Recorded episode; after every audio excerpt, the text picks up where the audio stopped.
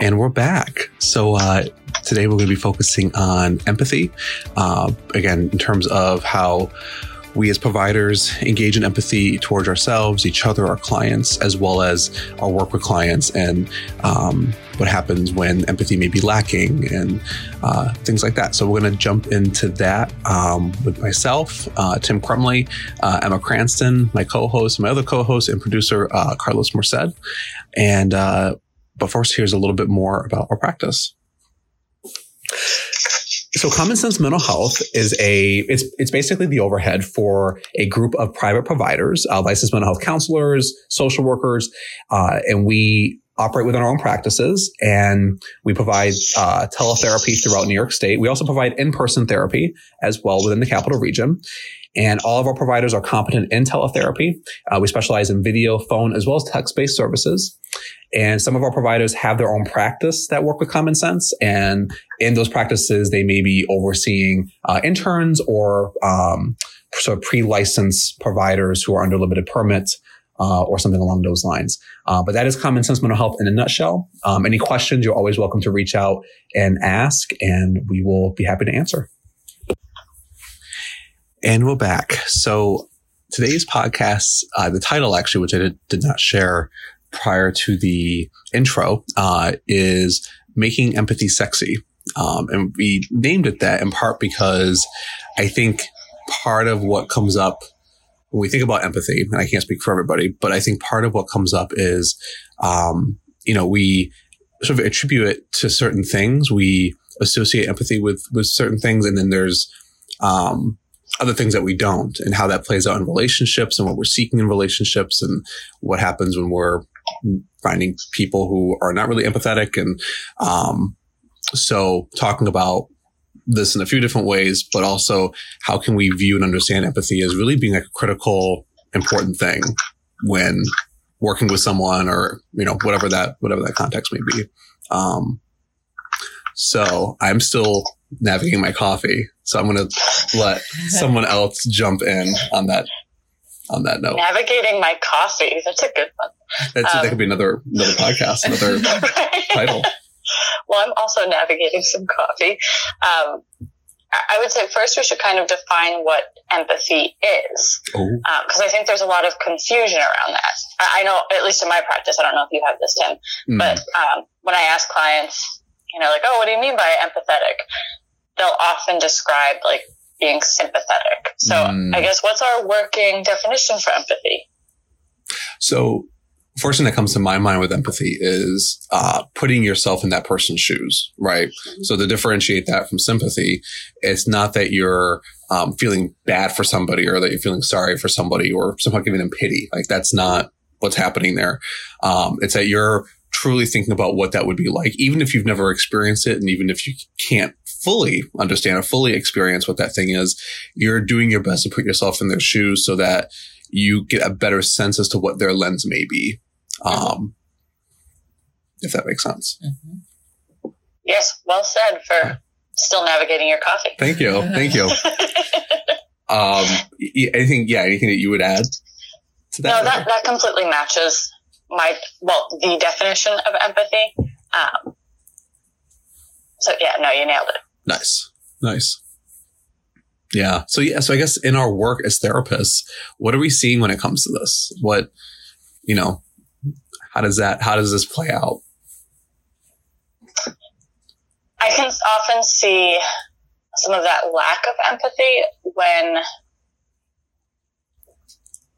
oh wow, it's early for me to try to put this into words. Um, but um, often clients can kind of like filter their experiences through their own lens. Um, so, you know, for example, somebody's saying like, well, obviously that person was trying to frustrate me because why else would they have said it that way? Um, and when we filter things through our lens, we're kind of prescribing the way we think, believe, and act onto others. And that's not, we're not all the same that's not going to be the case. Um, so it can be challenging sometimes for clients to like recognize that other people are going to behave the way they behave and it's not going to line up with the way, you know, my clients think it should or should not go. Um, and it can be interesting to try to bring back like, well, aren't they different than you? Like, perhaps let's consider what was coming up for them. Don't they have some of their own experiences that are influencing how, how they interact or whatever? Um, so I feel like that's one of the most frequent ways when, when people are kind of struggling with it, mm-hmm. if that mm-hmm. makes sense. Mm-hmm. Yeah, absolutely. I, how is that? I guess as a therapist, and I have some thoughts here as well. So I won't keep bombarding you with questions. Um, but as a therapist, and when you see essentially when there's elements of that lacking, or um, yeah, basically you have, you have a client who's kind of struggling to experience that and to engage in that. What I guess what does come up for you as a as a uh, therapist working with that person? Um, oddly enough, empathy. Uh, but I can kind of understand, like, oh wow, this like their reactions are very, very real. You know, like it does feel hurtful. So um, I can kind of, you know, I can think back to times when I felt hurt and understand how upsetting that is. Mm. Um, so I can be very empathetic towards them while also kind of challenging, not kind of challenging, while also challenging mm. the the kind of the linear thought process that got them there. Mm. Uh, and sometimes even just saying like, using a little bit of self disclosure to say like, oh, I wouldn't have done it that way. Mm. Can kind of be like, oh, mind blown. Right. Um, mm. And you know, of course, that's that's more effective when I have like a good rapport with the client and everything like that. Um, but when there's kind of this this standing where my client and I are both respecting each other. We have a good working relationship. Uh, we can have like that dialogue, like a very honest dialogue. Um, even just as simple as saying like, oh, let's see, I would have thought differently than you can be enough to prompt the conversation of like, wow, other people are going to do other things. Um, mm. my way is not the way. Right. Uh, so I, I kind of see it as like it's kind of normalized for me. And I think part of that is also just like the fields that I've worked in. Like previously, mm-hmm. I worked in substance use. Mm-hmm. So there was a lot of kind of teaching and practicing, like taking different perspectives. Yeah. Yeah. Well, that's, I mean, that's a good point that depending on the subfield that you're in, how, what kind of impact does that have as a therapist, mm-hmm. how you understand empathy, how you also engage in it. Um, I appreciate what you said too about for again for people who may be struggling with that um, that's usually sort of my first thought too. And, and, i think often this is the case. Okay well they're just in a particular place with this right now right? They're right they're either feeling really hurt or angry or and it's something that they need to be feeling and need to navigate. And um and i think yeah i don't think i mean i've worked with probably a handful of people maybe less who like truly probably struggled with empathy like just sort of in general right like just as like yeah, there was no, you know, it's, it wasn't that they were mourning and grieving or navigating some of the process. It, the empathy just really isn't there. Right. Um, but yeah, I think working in certain subfields, I think we get kind of that uh, exposure, you know, in terms of how this is for, um, and especially for a client who has been through a lot of trauma and a lot of um, additional layers that sort of the norm or sort of somebody in that norm doesn't generally go through. Um, yeah. and sort of the impact that that has. So I think that definitely has an impact as providers, how we empathize and, and even, you know, how we understand certain behaviors. You know, a client is quote resisting versus no, like th- these things are not working for the client. These things are not actually helping them. In fact, they're actually being harmed. And this is why they're acting this way. And right. just how we understand that, I think is really influenced by that. So I, yeah, I, I appreciate you jumping to that. I think that's yes if that makes mm-hmm. sense. Yeah, it does. Absolutely. Okay, good. I'm, I'm, I'm hoping I'm, I'm, i remain coherent as we're navigating this early podcast. Um, um, but that said, so, I mean, as we're talking about, you know, and I think we're, we're, we're kind of, this conversation is going in the direction of, as providers, again, how we experience empathy. Um, I guess, yeah, what, what are some thoughts you have on that, Emma? Um, empathy is 100% necessary in our field.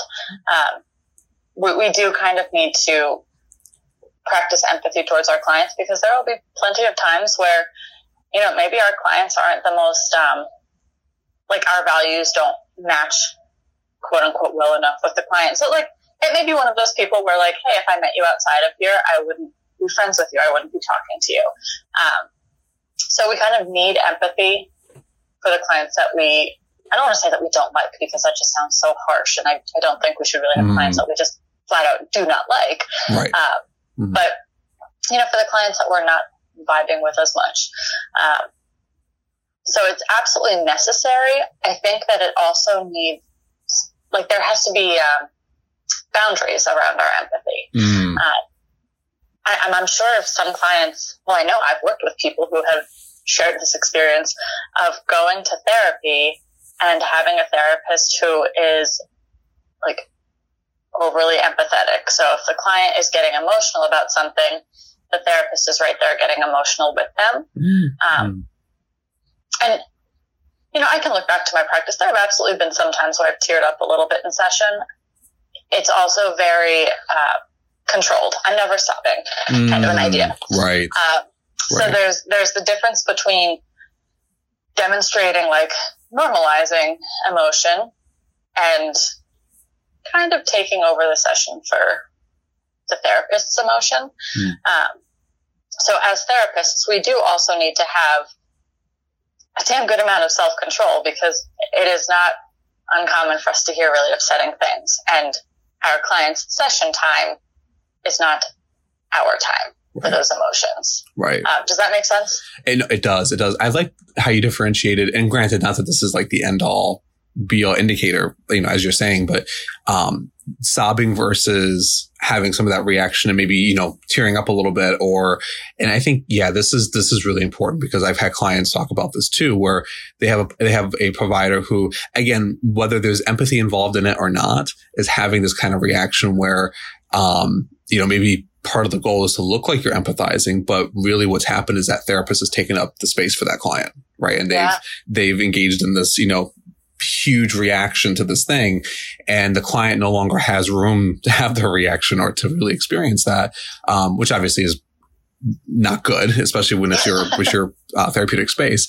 But yeah so i think that's a really good point emma to bring up because as we're trying to encourage empathy um, again, I think at least for most of us, we're trying to encourage empathy with our clients. We're managing our own empathy towards our clients, like you were saying before about, you know, there could just be different reasons why, you know, we may need to take a look at that or may struggle with that.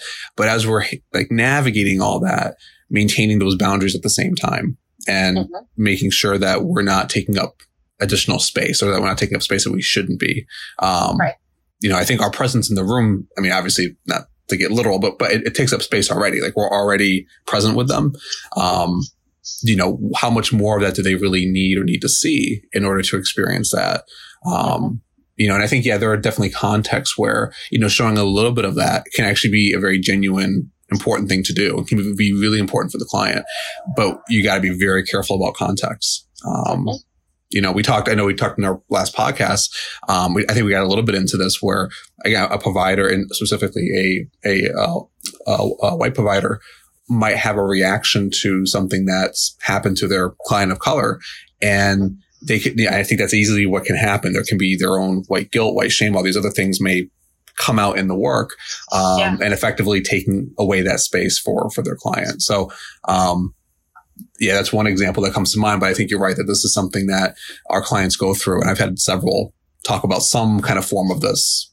Right. Yeah. And I feel like if there's ever a time where you do tear up a little bit, um, kind of processing it with the client through the client's experience mm. in a mm. sense. Mm. Um, so not just like, oh, hey, sorry, I got a little teary there, or um, pretend it's not happening, or anything like that. It, like acknowledge it. Like you know, you may notice that my eyes are tearing up a bit. Um, like mm. what's coming up for you when you see that.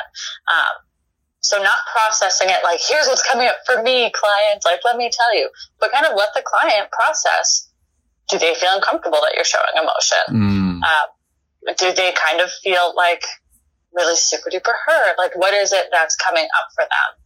Uh, just because, again, our session time is for the client. Yeah, that's right.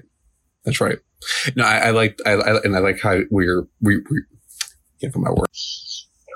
Yeah. And, and I, I really like Emma where you're going with, um, you know, essentially how to navigate that with a client if you are having a reaction, right? Like I think that's, and then that's a great way to do that because you're acknowledging it, right? It's not this thing that's happening that we can't talk about or, you yeah. know, so you're acknowledging it, but also you're, having the client talk about what that is for them and you bring it back to them by doing that. You're not just having the reaction and, and expecting that your client is going to now empathize with you or because again, if we're in that territory and if that's what we're looking for, we've steered off track as a therapist. Um, so yes, I think keeping that on them and asking them how that is, I think that makes, that makes a ton of sense. Mm-hmm. Another pro tip, because I'm a very emotional person. Um, so mm. a lot of what I'm talking about is like things I've been kind of learning and getting supervision on and everything.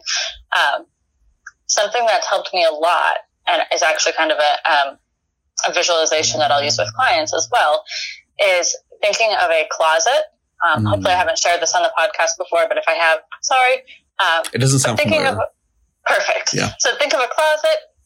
We kind of got to go through it. There can be a mess in our closet, but we're organizing things. So often, if I'm feeling like a really strong reaction coming up in a session, I will like I can take a second and kind of visualize me taking the feelings, whatever it is that's coming up, or the experience, putting it in a box taping a lid on the box, taking a marker, labeling the box, emotions from session with blah, blah, blah.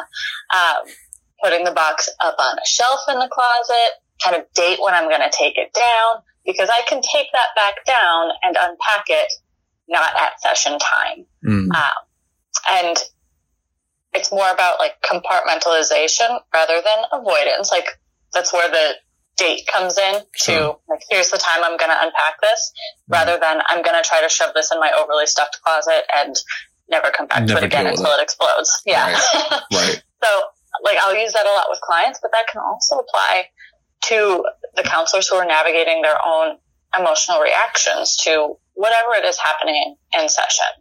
Um, and honestly, sometimes for me, that's looked like getting through the session, managing my emotions, doing fine. But then, you know, between sessions, we wrap up, you know, leaving my client out the door. Okay, great. Have a good day. Mm. See you later. And then returning to my office, closing the door, hiding behind it in my crying corner and letting loose, man. Like, yeah. let those emotions out, mm. collect myself, and then kind of like continue with the day. If you need the release, do it after session. Go cry in the bathroom which mm. sounds really harsh the way I just said it, and I don't a little bit. Yeah, that does sound harsh. I know, but like, kind of take it elsewhere than the session. Yeah, no, but I hear what you're saying, and I think I would fully agree with that. Yeah, absolutely. Mm-hmm. Um, as we keep talking about this, uh, Carlos, do you have any thoughts? That's coming up for you as well. Um, well, I like how this topic spotlights um, how therapists are reacting or or, or how therapists should react. Just because, um, I think a lot of people most of the time think that a therapist is supposed to be like an emotionless ro- robot, where mm. they're just mm. like there listening to you. Yeah, they can be sympathetic, but you don't want them to show that in the mm. session. Um, and it's, it's nice to hear how you guys kind of process that, you know, in the moment and then after the moment. Yeah. Um, preparing yourself you know, to deal with it in the moment as well. Mm-hmm. So it's just interesting. Mm-hmm. Yeah. Because I would have a hard time, I would think, um, not showing my emotions in, in the moment. Mm. It would be harder for me to like do what Emma just, um, recommended with the putting it in a box. I don't, I don't think I would be able to do that. Mm. Yeah. So, yeah. Yeah. Well, it, that's, and that's a good point. I mean, I, I, yeah, I think a lot of clients, and certainly not everyone, because I've, I've had clients who have, um, who very much know this is not the case and they actually are, are, looking for some signs of this. But there are clients that I think do come in thinking that, right, we're kind of like, like you described, that kind of like emotionless robot or that, you know, we're this sort of completely unbiased entity. Um, I think because we, we put that off, right? I mean, that's totally on us as therapists because we, we put off that notion. That's, you know, um, but no, the reality is that we are human too, and we do have our biases and our countertransferences. And, um, and yeah, I think just acknowledging that, but yeah. And I think going back to what you're saying, Carlos, I definitely hear you. And I think again, there's a lot of therapists that do struggle with that, that sort of putting this in, in sort of a box and setting it over here. And, um, and I'll come back to it. I mean, that's the thing too. I mean, I can see people, you know, doing that and trying to, you know, okay, well, I'll come back to this at this point. Oh, but they just never get to it. You know, they never yeah. get to that, that their, their own therapy session or that supervision set, you know, uh, consultation or, you know, whatever. And mm-hmm.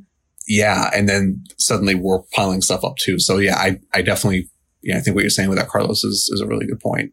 Um, yeah. Absolutely. Uh, but this being said, so uh, we're going to actually jump to a break and we will be right back. And we're back. Uh, so a- as we move forward in this early conversation, um, Carlos, you had some additional thoughts during the break that you, yeah. Yeah, it's not really like a question or anything. It's more like just a thought. So I'm going to just throw it out there and then you guys can kind of like decide what you want to do with it. And... Mm. Okay. wow. Okay. Um, no, because what I keep thinking about is, um, in my mind is like false empathy, air quotes. It, uh, like when someone, um, feels like in the moment they, they know exactly how you're feeling. So they try to kind of like explain in the moment about whatever your topic is. So like, let's say, ah, it's so hard. I don't know how to explain it. It's like just someone just over explaining things. So let me trying to avoid, I don't know, some sort of emotion. So that they don't want you to feel. Yeah. So, okay. I'm going to see if I can jump in with that and tell me if what I'm saying makes sense. I think what you're referring to is a situation where someone is, um, they're, they're seeing themselves as, as giving empathy. They're seeing themselves as sort of engaging in this. But what's really happening is they are projecting onto your experience mm-hmm. in that moment. So again, yeah, they're making assumptions about how you're feeling. They're making, you know, and again, in their mind, they think that they're empathizing, but what they're really doing is projecting their own stuff.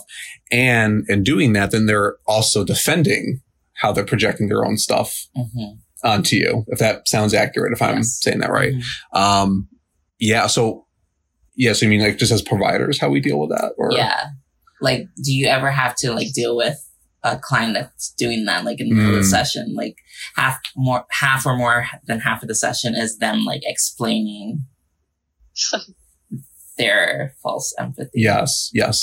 so I, I, know I have. Um, yep. yeah, I can't, I can't speak for everybody. I know I have, and and again, not to keep going back to the same thing, but part of what does come up for me. And not even just as a therapist slash because I'm supposed to, but I, I, truly do.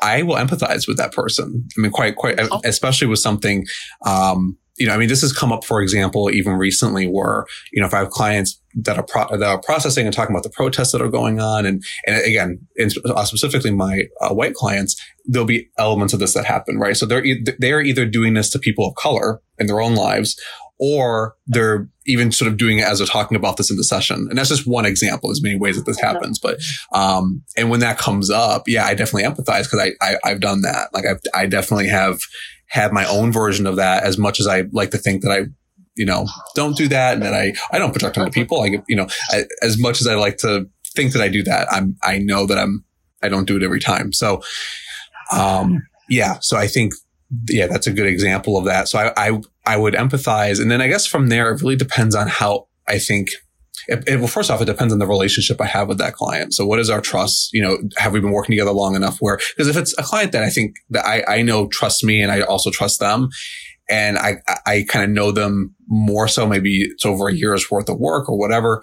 Um, it's easier to challenge that. So it's easier to empathize with it, to say that I'm empathizing with it. Um, maybe even self disclose. I've been there myself, but then going into challenging it, that really depends on that relationship because a newer client doing that. And if I don't really know them that well and we really haven't developed that rapport, me challenging that's going to feel and, and it's going to equate to something very different than mm-hmm. if I know them or if they're, you know, so it's, my sense is that it definitely takes some deeper work and it's not necessarily yeah. something that even on day one, I'm not that you couldn't, but you know, I think it, it's much harder if this is day one or you're still in your assessment phase or, um, in that case, I might just sort of allow the client to do that and just hear them on that and, and kind of keep going.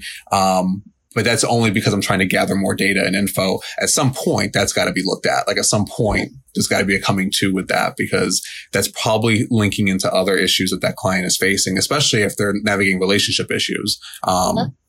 If that makes any sense. That does make sense. Yeah. I, I, know for me, I really like using immediacy in those situations as well. Mm. Um, because I think that can land even with newer clients. I mean, like you're saying, if it's the assessment process, I'm assessing. Like that's kind mm. of my mm-hmm. focus. But um, if it's newer in work, maybe we don't have that trust for just the challenge. Um, kind of the immediacy of highlighting the trend. Like, hey, I'm noticing that you know there seems to be a lot of like self-correcting, um, and I'm wondering where that's coming from for you. Mm. And then, you know, maybe they've already done some work here. Maybe they have some insights. Maybe it's a shock and they want to talk about it more. Um, but it can kind of like open the door. Um, and I mean, of course, it's still going to be some time. I'm not saying that. And then you ask the question and it's done. But, you know, mm. it can start bringing it to the forefront of their mind.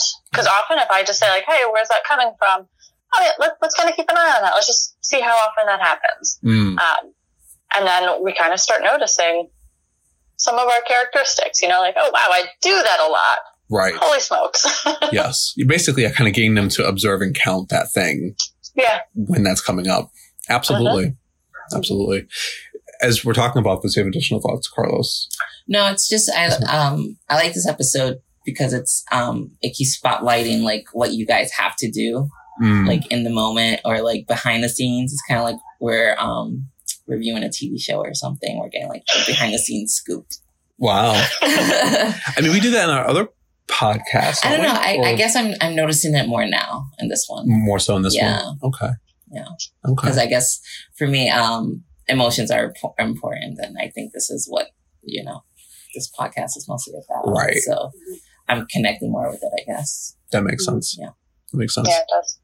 I was thinking as we were talking kind of going back to the to the robot analogy, um, and even like yeah, what we learned in grad school versus again, I think it, is one of those things where people talk about can you teach empathy, and that's a whole topic in of itself. Um, whether or not you believe that you can, though, and I think we have established ways that again for some clients or certain people there are maybe ways of doing that. Um, but I think as therapists, this is one of those things where it's like you know, I had a supervisor once say, I disagreed with them on a lot of things, but um, they did, they said this one thing where they pointed out that, um, how do they say it? But basically, the point was that there are certain strengths or certain characteristics of a therapist that they're either going to come in with or they're not.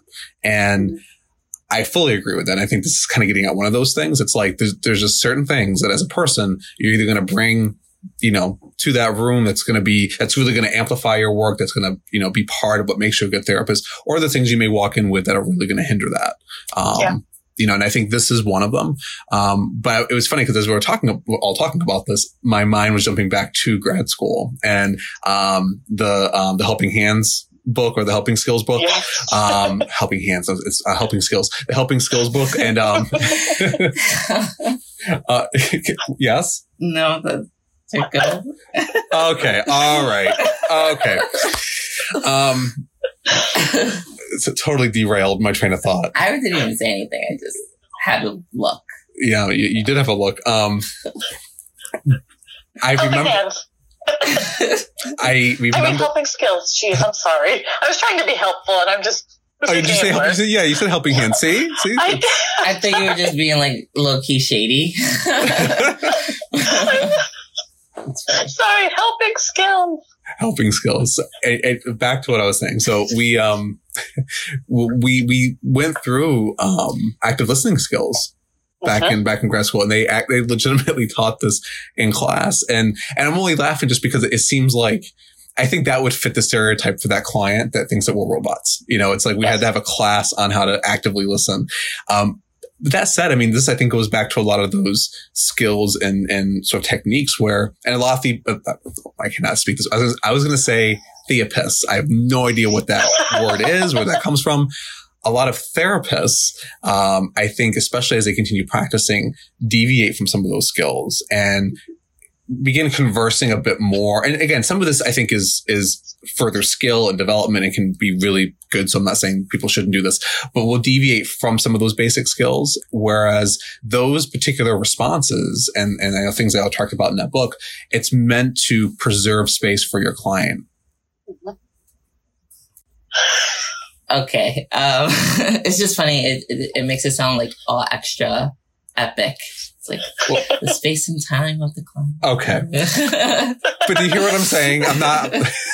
All right, we're not God, but yeah, dude, does that was what I'm saying make sense? Absolutely, yeah.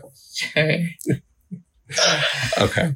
Um, but yeah, so I think that that's so I think those skills are important to know. But it is funny that we had to learn that. That's the point of this of my story and of what I'm sharing here. I'm I'm now done. Okay. So, with that being said, do you think empathy can be taught? Is that is that true empathy? Right. Well, it's just. I think that that depends. Yeah. Right. So for me myself, I think that like true empathy is rare. Mm. And most people are just what Emma said earlier, is just sympathetic. And and they just don't know how to differentiate the two. Like you you know like uh there's that example where I don't know if it makes sense with this, but um some people can hear themselves in their head when they're reading Mm. and some people that just blows their mind like what i can't i i don't even know what that even can be like they they never experienced it themselves Right. so they don't know how to truly like feel about it i guess There's a scene from The Office that makes me think of where, um, and for those listening, hopefully, you, um, you've seen The Office, so you watch it. Um, and Emma, you've seen The Office, right? i don't I'm think sorry. Oh my gosh! Oh, okay. So I'll, I'll, you know, anyway. So this will be new for you. Um, there's an episode. It's somewhere in the middle of the series, and that's extra what season, but um, where um, two of the office employees, um, I believe it's Kevin and Oscar, I believe, but two of the office employees, um, the parking spaces in front of the building are being taken up by this other uh, company, by this like construction company that's coming in to work in the building or something. So they go to Michael, the boss, to complain about it, and Michael, who andy and kevin Andy and Kevin, thank you. And um and they go in and they're basically trying to trying to get his help. And he's just like not caring at all. Like he's just not that interested. So finally he stops and he goes, All right, let me try to imagine what, what it would be like if I didn't have my parking space. And he kind of just and that's not the exact quote, but something like that. He closes his eyes and sits there. They wait for him and he goes, Okay, yep, that would be bad. And it's like it took him a minute. It's like he had to like force himself to empathize with him in that moment right and then I mean he still didn't help them, but um, so it kind of makes me think of that where it's like like you just said, Carlos, is that true empathy? Yeah. Right. If it's like so like if you're you're truly being empathetic you i don't think you would need that minute to like sit there and process it like you you shouldn't yeah that you shouldn't need to process it in order to understand their emotion i, I don't think Right. that's true empathy true, true empathy is like you just you're aware right. you're just aware What if that just to get hypothetical for a moment, and, and again, this hasn't come up for me necessarily, but what if um, that person needs to guide themselves through what that experience might look like more so in order to experience empathy? And what if they do need that that minute? then than what I just said. Like it, it's I guess it could be considered empathy, but it's not true empathy. I guess in my mind. What do you think, Emma? I something that's coming to mind for me is like the adaptive turning off in quotes of empathy. Uh, so I'm thinking, you know, part of again going back to grad school, part of what I remember learning was kind of like how to turn off your empathy to reduce like that compassion fatigue because it is also exhausting to be like um, I don't want to say taking on the emotions of others because you don't have to take it on. It can, can still observe and like kind of filter it through like, oh yes, I've had these experiences. Um, but I, I don't know. I hear what you're saying, Carlos, for sure. Mm-hmm. Um, my sense is like, I think there can still be empathy even if it's something I have to sit with. Um, ultimately, will I ever be able to sit with a client and say like, ah, this is their very genuine, quote unquote, untrained empathy, or is this something that they're kind of faking? I'm never really going to know because it's always going to be reliant on like the client's awareness, the client's trust in being honest with me, um, and just like all of these factors that are out of my control. But I wouldn't necessarily say having to take a minute to think it through and kind of like put ourselves in their shoes means that it's like fake empathy. Does that make sense? Was that a very long winded response? That It was does. topic. Yes. It does. okay. Mhm. Yeah, no, it does. I, I mean, I think, and again, tell me if this fits or makes sense. I think going back to where you started with that, Carlos. I mean, it's, and actually, as you were saying this, Emma, it, it kept making me think, like, how should I put this? Again, depending on the context and depending on the point of view we're talking about, though that can be a very important differentiation.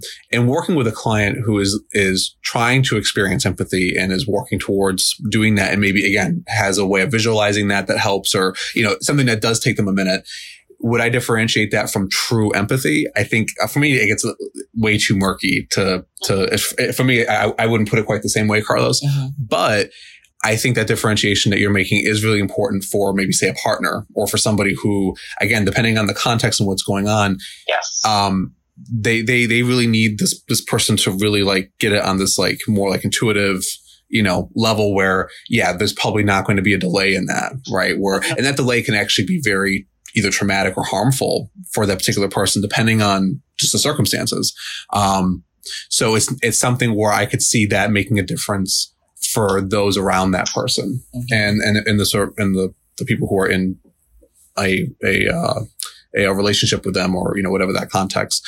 Um, but, you know, is it the same thing that's happening? And yeah, I mean, I think it, it's, I, I don't know if it's black or white. I don't know. But again, in my view, if it's that sort of black and white, Mhm. um, if that makes sense.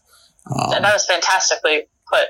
yeah. Great point. Yeah. And again, and, and I think both the, in both of these scenarios, we're assuming that the person can get to feeling empathy. It's just a matter of how automatic or how, you know, but then another element of this, and I think that you both were kind of getting to this too a little bit. Then I think there's, uh, there are approaches and there are things that we can do as therapists with clients who actually cannot get there at all and who do not report experiencing empathy. I mean, they can sit there and close their eyes all they want. They're not going to have the feeling like that's not going to come up. And what happens you know, in, in a case like that, um, I think it's something where we may get the client to show a certain reaction because that's what's socially appropriate, because that's going to, you know, be beneficial to those around that client. There's ways of, of sort of getting a client to, to learn how to do that. But again, even though they're going through those motions, they're not actually experiencing empathy. And, and in that case, Carlos, that, that's where I would, in my mind, there would be more of that sort of difference where it's like, you know, this is a case where it's still not evident, even though the person is, is showing it or going through the right motions or having the appropriate reaction. Um, Right. if that makes sense. Um, and that's a whole other piece. But yeah, what is that? What are people's thoughts on that? Isn't that think one Sorry, of the excuse me isn't that one of the um like qualifications to be labeled as like schiz- schizophrenic? Because i think there's like five things that people uh can be labeled in order to be schizophrenic and you need like two of those five things.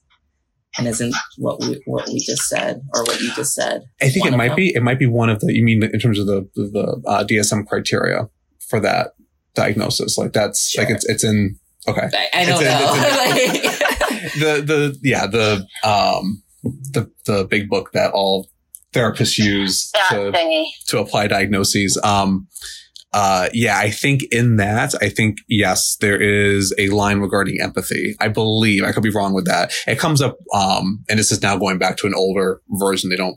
It's not in its own category. Well, it is. Um, the Axis II. It's now. It's no longer called that, but the Axis II disorders.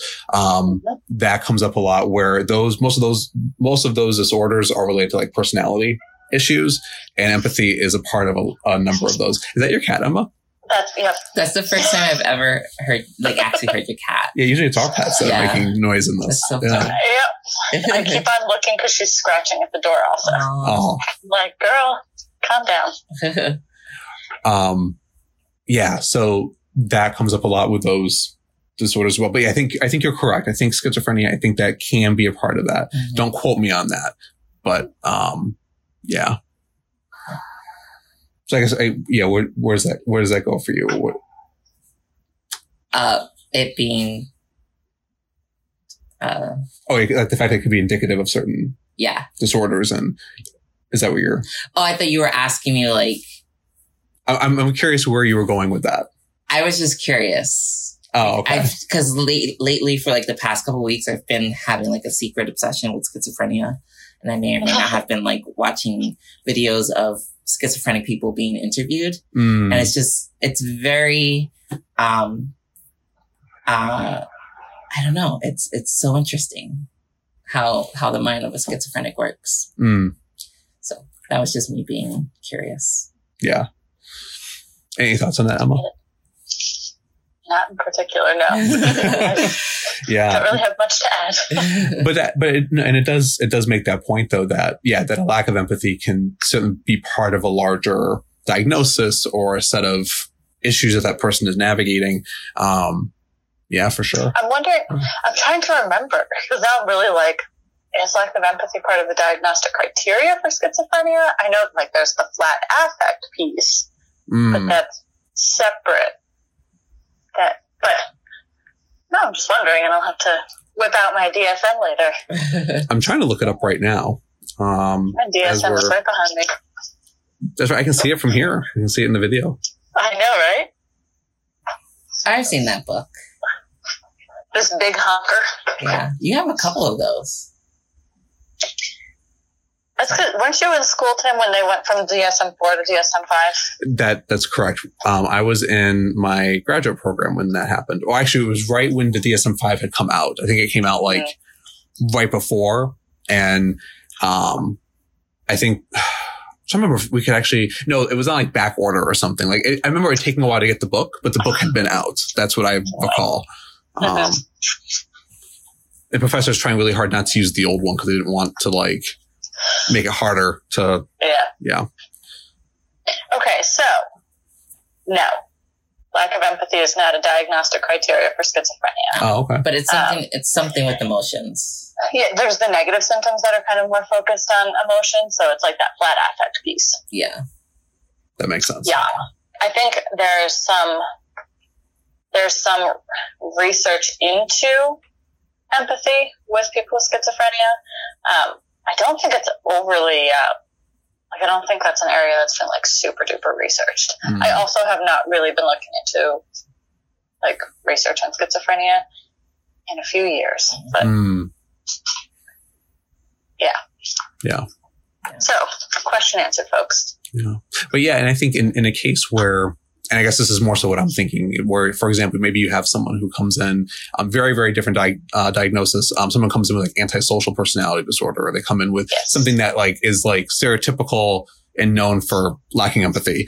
Um, Mhm. and again, that person is just not able to feel that. Like they just, they don't even have 10, 20% of it. Like it's just, it's just not there. Um, that would be a case where again, you know, you may start looking at, okay, how can we, basically, how do we train this person so that the people around them, as well as themselves, that the quality of life improves because they're giving the appropriate reaction. They're not necessarily experiencing it though. And Yeah. how do you, you know, so I think that's, that would be a case where you would see probably more of that approach. And then again, that question, are we really teaching empathy or are we teaching the motions of empathy? And essentially so that that person can kind of better fit in, quote unquote. Um, it branches off into a number of other discussions and, and Totally. viewpoints and, um, but, but yeah. Cool. Yeah. Any additional thoughts on that or? No, I don't think so. I don't think so. Okay.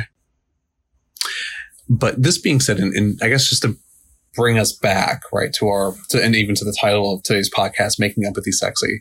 Um, I think as we're talking about these different things and how we navigate them in therapy, um, I think we we want to focus this a little bit on what we associate with empathy because I think this is partly why we, for example, have clients as well as ourselves and people we know personally, um, people engaging in relationships where that may be lacking, right? Where maybe they're lacking it themselves, or often the other person is lacking this, and um, you know, there's a lack of empathy in that person's life, which I mean can happen on fairly large scales for for somebody in terms of their support network, quote unquote, or their family system. Um, and you know, people can find themselves basically feeling as though, yeah, I'm, I'm not I don't know anyone or I'm not engaged with anyone who is empathetic and thinking that, okay, well, then I must deserve that or there must be something wrong with me because of that. Um, when really, I think there's a lot of different things that lead to that. Um, if that makes any sense. Yeah. Um, yeah. So yeah, I think so. One thing that comes up, um, and I've had again various clients describe this, and I think in some way, shape, or form, especially if they're dating or navigating relationships, is uh, you know, they're with somebody, they have this uh, this uh, uh, can't find my words this morning. They have this romantic partner. There we go. Uh, who, um, again, is you know maybe being abusive in certain ways, or whether or not there's abuse, they're you know not acting in healthy ways or not demonstrating empathy towards them. But that person will still find themselves drawn to certain aspects or things about that person. Um, and they're not necessarily feeling drawn. Like, for example, like if that person were to then start to empathize and, and change their tune the next day, which that's not how that works, but I said that they, that they did. My client, this particular client, uh, template I'm talking about, that person might actually be turned off or actually might be, uh, uh, sort of pushed away by that, if that makes yeah. sense. You know, and I think uh, you know, when we start talking about those pieces, that starts getting back into attachment theory, which I don't know how much of that our listeners know or don't know. I don't want to spend too much time explaining it, but basically these dynamics that we're drawn to when we're trying to find a partner. Um, and certainly I think they can play out in friendships too. I don't think it's only just romantic relationships, but that's usually what gets highlighted.